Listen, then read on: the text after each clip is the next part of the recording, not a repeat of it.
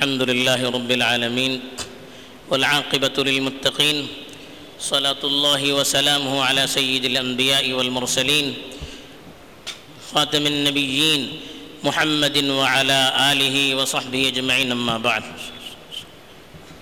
میرے دینی اور ایمانی بھائیوں، بزرگوں اور دوستوں، ہندوستان ایک ایسا ملک ہے کہ مختلف قومیں اور مختلف تہذیبیں اور مختلف مذاہب اس کے دامن میں بستے ہیں اور پروان چڑھتے ہیں اور الگ الگ قومیت کے لوگ، الگ الگ نسلوں کے لوگ اور الگ الگ چیزوں کے ماننے والوں کا ایک مجموعہ ہے ہندوستان، ایک گلدستہ ہے۔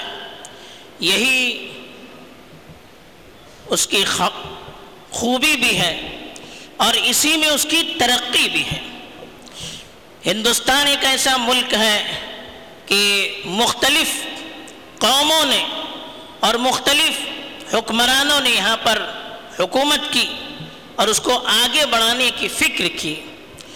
مسلمانوں کی یہ خصوصیت ہے کہ تقریباً ایک ہزار سال سے زائد عرصے میں ہندوستان کی مختلف علاقوں پر مسلمانوں نے حکومت کی۔ اور ایسے حکومت کی کہ ہم سوچ نہیں سکتے۔ میں اس کی تفصیل میں جانا نہیں چاہتا۔ آج جس طرح سے ہندوستان کی تاریخ مشق کی جا رہی ہے، اس کو تبدیل کیا جا رہا ہے اور مسلمانوں کو ان کی تاریخ کو مشق کر کے بدنام کیا جا رہا ہے، اس کے پس منظر میں مختلف، مختصراً دو تین باتیں آپ کے سامنے پیش کرنے کی کوشش کروں گا۔ ہندوستان کی ایک ہزار سالہ تاریخ کا آپ جائزہ لیں گے مسلمانوں کی۔ تو مسلمان بادشاہوں کی بہت ساری صفات میں سے دو صفتیں میں آپ کے سامنے بتاؤں گا۔ ایک تو ایک کہ مسلمان بادشاہوں نے اس ہندوستان پر صرف حکمرانی نہیں کی بلکہ دل و جان سے اس ملک سے ساتھ محبت کی۔ اس ملک کے سلسلے میں ان کے جو اقوال نقل کیے جاتے ہیں، ان کے جو اشعار نقل کیے جاتے ہیں، حیرت ہوتی ہے کہ کتنی محبت ان کو اس ملک سے تھی۔ اسی لیے انہوں نے ہندوستان کو اپنا وطن بنایا۔ انگریزوں کی طرح ایسا نہیں کہ وہ اپنے ملک میں رہتے ہوئے یہاں پر حکم حکمرانی کرتے رہے، یہاں حکومت چلاتے رہے، یہاں کی دولت کو سمیٹ سمیٹ کر وہاں منتقل کرتے رہے اور ہندوستان کی سرزمین کو کنگال بناتے رہے، ایسا مسلمانوں نے نہیں کیا۔ بلکہ مسلمانوں نے اس ملک کو کوشش کی کہ اس کو اپنا وطن بنایا۔ اور دوسرے، یہاں کی جو دولت تھی اسی ملک کی ترقی میں انہوں نے صرف کی۔ اور ہندوستان کو ترقی دینے کے لیے ہر ممکن کوشش کی۔ یہاں تک کہ ہندوستان کو مسلمانوں کے دور میں سونے کی چڑیا کہا جانے لگا۔ اتنا مالدار ملک تھا کہ ہر طرف دولت کی ریل پیل تھی، ہر طرف خوشحالی تھی۔ یہاں تک کہ ہندوستان سے مکت المکرمہ اور حرمین شریفین کی حفاظت کے لیے اور حج کے انتظامات کے لیے پیسے بھیجے جاتے تھے۔ اس کے وسائل یہاں سے بھیجے جاتے تھے۔ تو یہ اسی طرح سے ہندوستان کے مسلم حکمرانوں نے اپنی ترقی کا ذریعہ ہندوستان کو بنایا۔ یہیں پر انہوں نے بڑی بڑی عمارتیں تعمیر کی اور بہت ساری یادگاریں یہاں پر بسائی انہوں نے۔ دوسری چیز ہندوستان کے سلسلے میں ان کا جو رویہ تھا، راستہ دے دے آسانی سے راستہ دیجیے تکلیف نہ دے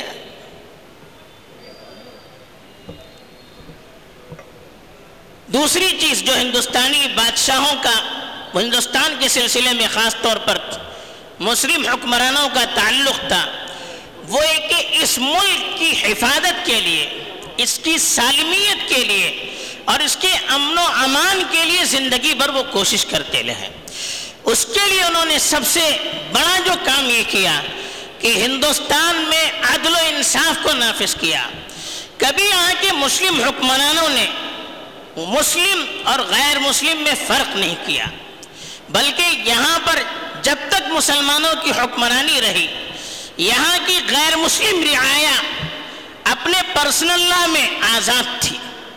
ان پر کوئی جبر نہیں تھا، کوئی ان کو تکلیف نہیں تھی۔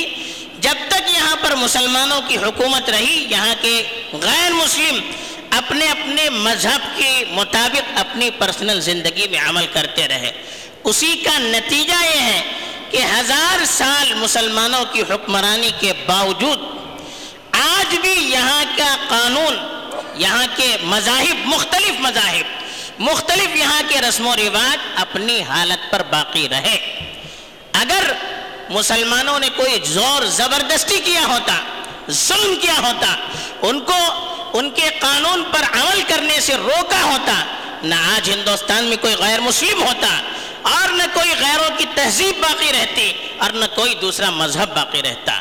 یہ مسلمانوں کی کشادہ دلی، ہندوستان سے محبت ہندوستان کی ترقی کے لیے ان کی فکر کا نتیجہ تھا کہ آج ہندوستان میں یہ ساری چیزیں من وان باقی رہی۔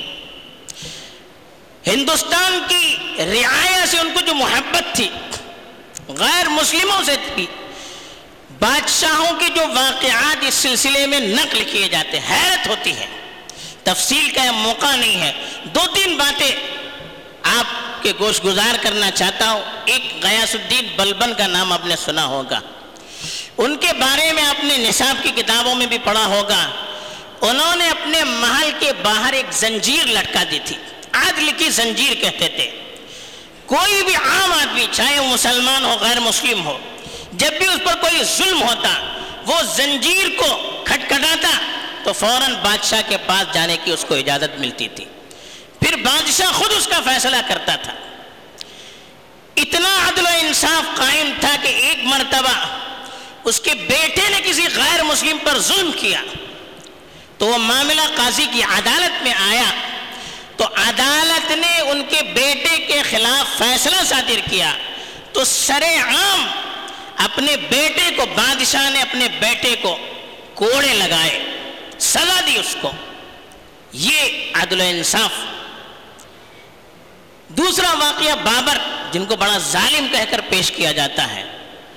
بابر نے خود اپنی کتاب میں ایک واقعہ لکھا ہے کہ ان کا قافلہ فوج ایک بستی سے گزر رہا تھا۔ آگے چل کر معلوم ہوا کہ ان کی فوج کے کچھ سپاہیوں نے وہاں کے غیر مسلموں پر ظلم کیا، لوٹ مار کی ہے۔ جب یہ خبر بابر کو پہنچی تو سارے فوجیوں کو بلایا۔ جو جو اس میں قصوروار ٹھہرے، یا تو ان کو موت کی گھات اٹھار دیا یعنی بالکل مروا دیا، موت کی سزا سنا دی، یا ان کے ناک کاٹ دیے کہ آپ نے ظلم کیوں کیا رعایا پر؟ غیروں پر ظلم کیوں کیا؟ یہ عدل اور انصاف تھا۔ اورنگزیب شیرشاہ سوری، جن کو بھی بڑا سخت حکمران کہا جاتا ہے، ان کی سڑک آج تک مشہور ہے۔ اس کے بارے میں آتا ہے کہ اس نے اعلان کر دیا تھا۔ اگر کسی نے میری کسی رعایا پر، میرے ملک کے کسی عام آدمی پر، مسلمان، غیر مسلم، کوئی فرق نہیں، کسی پر ظلم کیا، تو میں اس پر بجلی بن کر برسوں گا اور اس کا نیست و نابود کر دوں گا۔ اور پابندی سے، بڑی سختی سے اسی پر عمل کرتا رہا کہ کسی رعایا پر ظلم نہ ہونے پائے۔ اورنگزیب عالمگیر رحمۃ اللہ علیہ، ان کے بارے میں تو جو واقعات نقل کیے جاتے ہیں عقل تھوکتی ہے ان پر۔ غیر مسلم جنہوں نے ان کی ہسٹری لکھی ہے، تاریخ دان انہوں نے ان کے بارے میں لکھا ہے کہ ان کے زمانے میں جس طرح سے عدل و انصاف عام تھا، بہت کم بادشاہ ایسے ہوں گے جن کے ملک میں اتنا عدل و انصاف عام تھا۔ غیر مسلموں تک بھی انہوں نے اسلامی قانون ان پر نافذ نہیں کیا، بلکہ ان کو عمل کے لیے ان کے اپنے قانون پر، اپنے دھرم پر چھوڑ دیا۔ اور ان کی اتنی فکر کرتے تھے کہ اسی ٹیکس غیر مسلموں کے انہوں نے معاف کروا دیے۔ اسی قسم کے ٹیکس۔ ان کے خود اپنی پوجا پر بہت سارے ٹیکس تھے جو اورنگزیب نے معاف کروائے۔ اگر وہ ظالم ہوتا، غیروں کا دشمن ہوتا تو یہ کیوں کرتا؟ غیروں کے ساتھ عدل انصاف کا یہ حال تھا۔ کہ جہاں ضرورت ہوتی مندروں کے لیے بھی جاگیریں تھی بنوائے۔ یہاں تک کہ اورنگزیب، جن کو مندر کے توڑنے کے الزام میں متہم کیا جاتا ہے، ان کے بارے میں خود دستاویزات موجود ہیں کہ ہندوستان کے کتنے علاقوں میں انہوں نے خود مندریں بنوائی بڑے عالم تھے وہ۔ لیکن چونکہ حکومت کرنی تھی، انہوں نے اس کے لیے جاگیریں دی پروانے دیے، تحریریں لکھ کر دے دی۔ اس کی حفاظت کا انتظام کیا۔ ایک مندر کی جو توڑنے کا الزام لگایا جاتا ہے، وہ مندر نہیں تھا، وہ فحاشی کا اڈا تھا۔ اس میں کچھ رانیوں پر بھی ظلم ہوا جو اورنگزیب کے قافلے میں جا رہی تھی۔ ایک قافلہ اورنگزیب کا جا رہا تھا۔ اس میں ہندو رانیاں بھی تھی وہاں سے ان کا گزر ہوا۔ تو ہندو راجاؤں نے کہا کہ ہمیں پوجا کرنی ہے، درشن کرنی ہے۔ تو اورنگزیب ایک جگہ ٹہر گئے۔ اب ہندو اس مندر میں چلے گئے تو دو تین رانیاں غائب تھی تلاشی لی گئی تو اندر دیکھا گیا کہ فحاشی کا اڈا ہے، وہاں ان کی لاشیں پڑی ہوئی تھی تو اس پر غیر مسلموں نے مشورہ دیا کہ مندر توڑ دیا جائے کہ یہ فحاشی کا اڈا بنا ہوا ہے۔ اب ان کے مشورے سے انہوں نے وہ مندر توڑا تھا، اب ان کو اتنا بندام کیا جا رہا ہے۔ ورنہ انہوں نے خود اتنی مندریں بنوائی، تعجب ہوتی ہے۔ ہوتا ہے کہ اتنے پکے مسلمان ہوتے ہیں، انہوں نے ایسا بھی کیا۔ لیکن ان کے سامنے مقصد یہ تھا کہ ملک میں امن و امان رہے۔ رعایا خوش رہے۔ اس لیے انہوں نے ہندوستان میں ہندوستانی کلچر عام کیا، جو مسلم اور غیر مسلم تہذیب سے ملا ہوا تھا۔ اور ہندوستان کی سالمیت کے لیے انہوں نے ہندوستان کو اتنا بڑا کیا کہ ہم سوچ نہیں سکتے۔ مغلوں کے دور میں ہندوستان اتنا وسیع ہو گیا کہ آج کا جو ہندوستان ہے وہ اور آس پاس کے بہت سارے ملک ہندوستان میں شامل تھے۔ اس سے پہلے ہندوستان چھوٹے چھوٹے رجواڑوں میں بٹا ہوا تھا۔ جگہ جگہ کے الگ الگ راجا ہوتے تھے، الگ الگ ملک ہوتے تھے۔ مسلمانوں نے ہندوستان کو اتنا وسیع کیا اور پورے ہندوستان کو اس طرح سے متحد کیا۔ کہ آج ہمیں اتنا بڑا ہندوستان نظر آیا، آ رہا ہے۔ اس کی وجہ بھی یہی تھی کہ ہندوستان کو وہ محفوظ رکھنا چاہتے تھے۔ اور اس کے لیے وہ ہر طرح کی قربانی دینے کے لیے ہمیشہ تیار رہتے تھے۔ چنانچہ آپ دیکھیے، جب ہندوستان پر انگریزوں نے حملہ کیا، آہستہ آہستہ اس پر کنٹرول کرنا شروع کیا، تو سب سے پہلے ان کے مقابلے میں کھڑے ہونے والے مسلمان تھے۔ سراج الدولہ سن سترہ سو ستاون میں انہوں نے انگریزوں سے جنگ کرتے ہوئے شہادت پائی۔ ٹیپو سلطان سن سترہ سو ننانوے میں انگریزوں سے لڑتے ہوئے شہادت پائی۔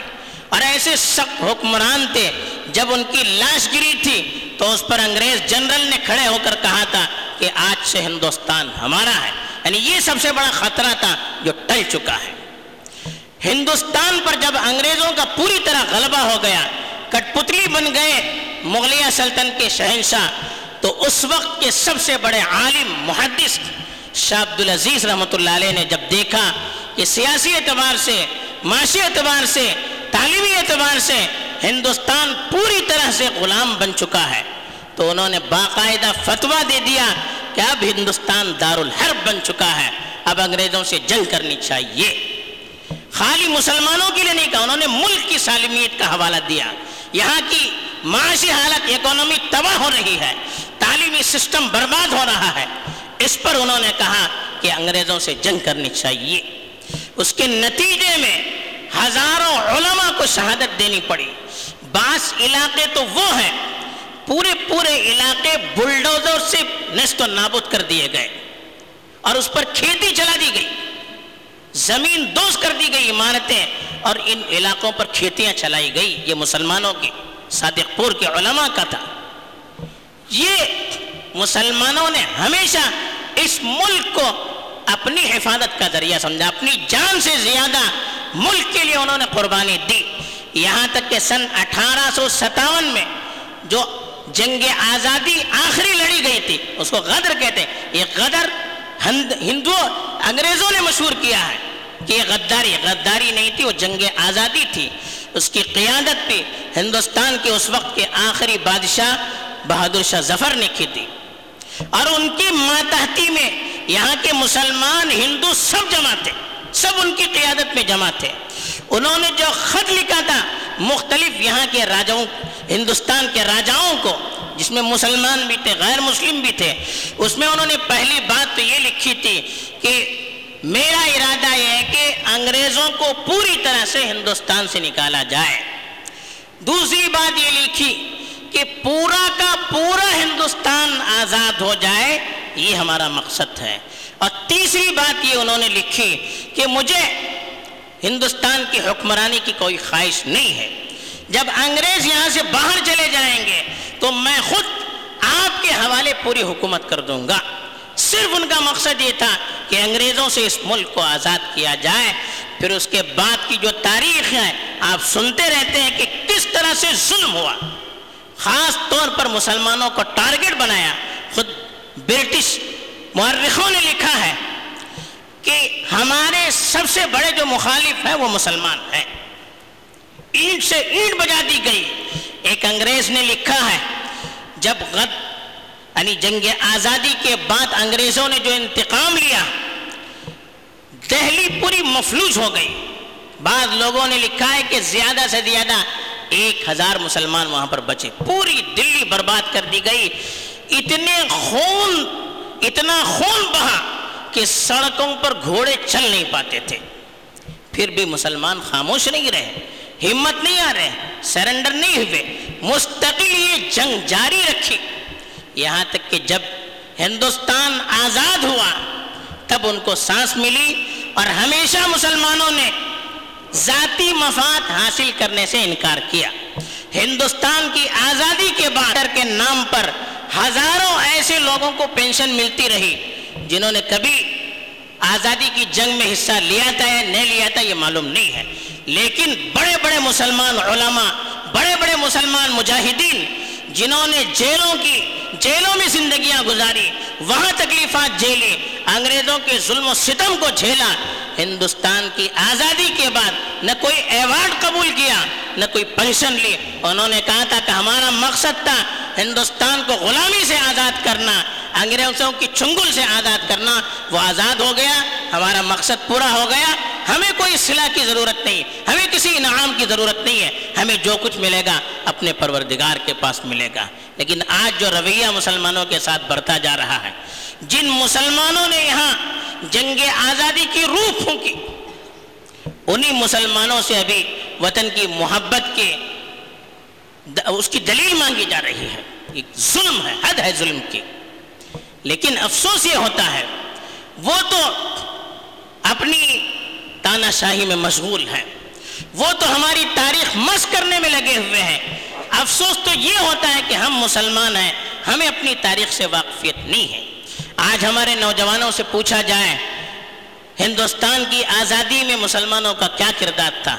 ہندوستان کو ترقی دینے میں مسلم حکمرانوں کا کیا رول تھا؟ ایک فیصد بھی آپ کو صحیح جواب نہیں مل پائے گا۔ اس میں قصور ہمارا ہے۔ ہم اپنی تاریخ سے دور ہو چکے ہیں، اسی لیے ہمارے اندر بزدلی آ رہی ہے۔ حوصلہ کم ہوتا چلا جا رہا ہے مایوسی چھائی جاتی رہی ہے۔ ہمیں اس موقع پر اپنی تاریخ کو دہرانا چاہیے۔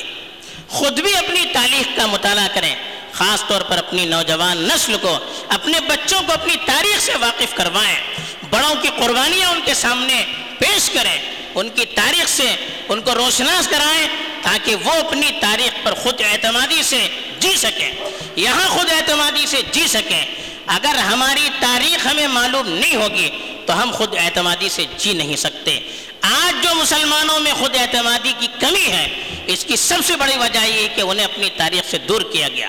پری پلان ان کو دور کیا گیا اور ہم دور ہوتے چلے گئے۔ افسوس تو یہ ہوتا ہے کہ بعض نام کے مسلمان اسلام کی تاریخ ایسی بیان کرتے ہیں کہ خود مسلمان اس کو اس سے شرما جائے۔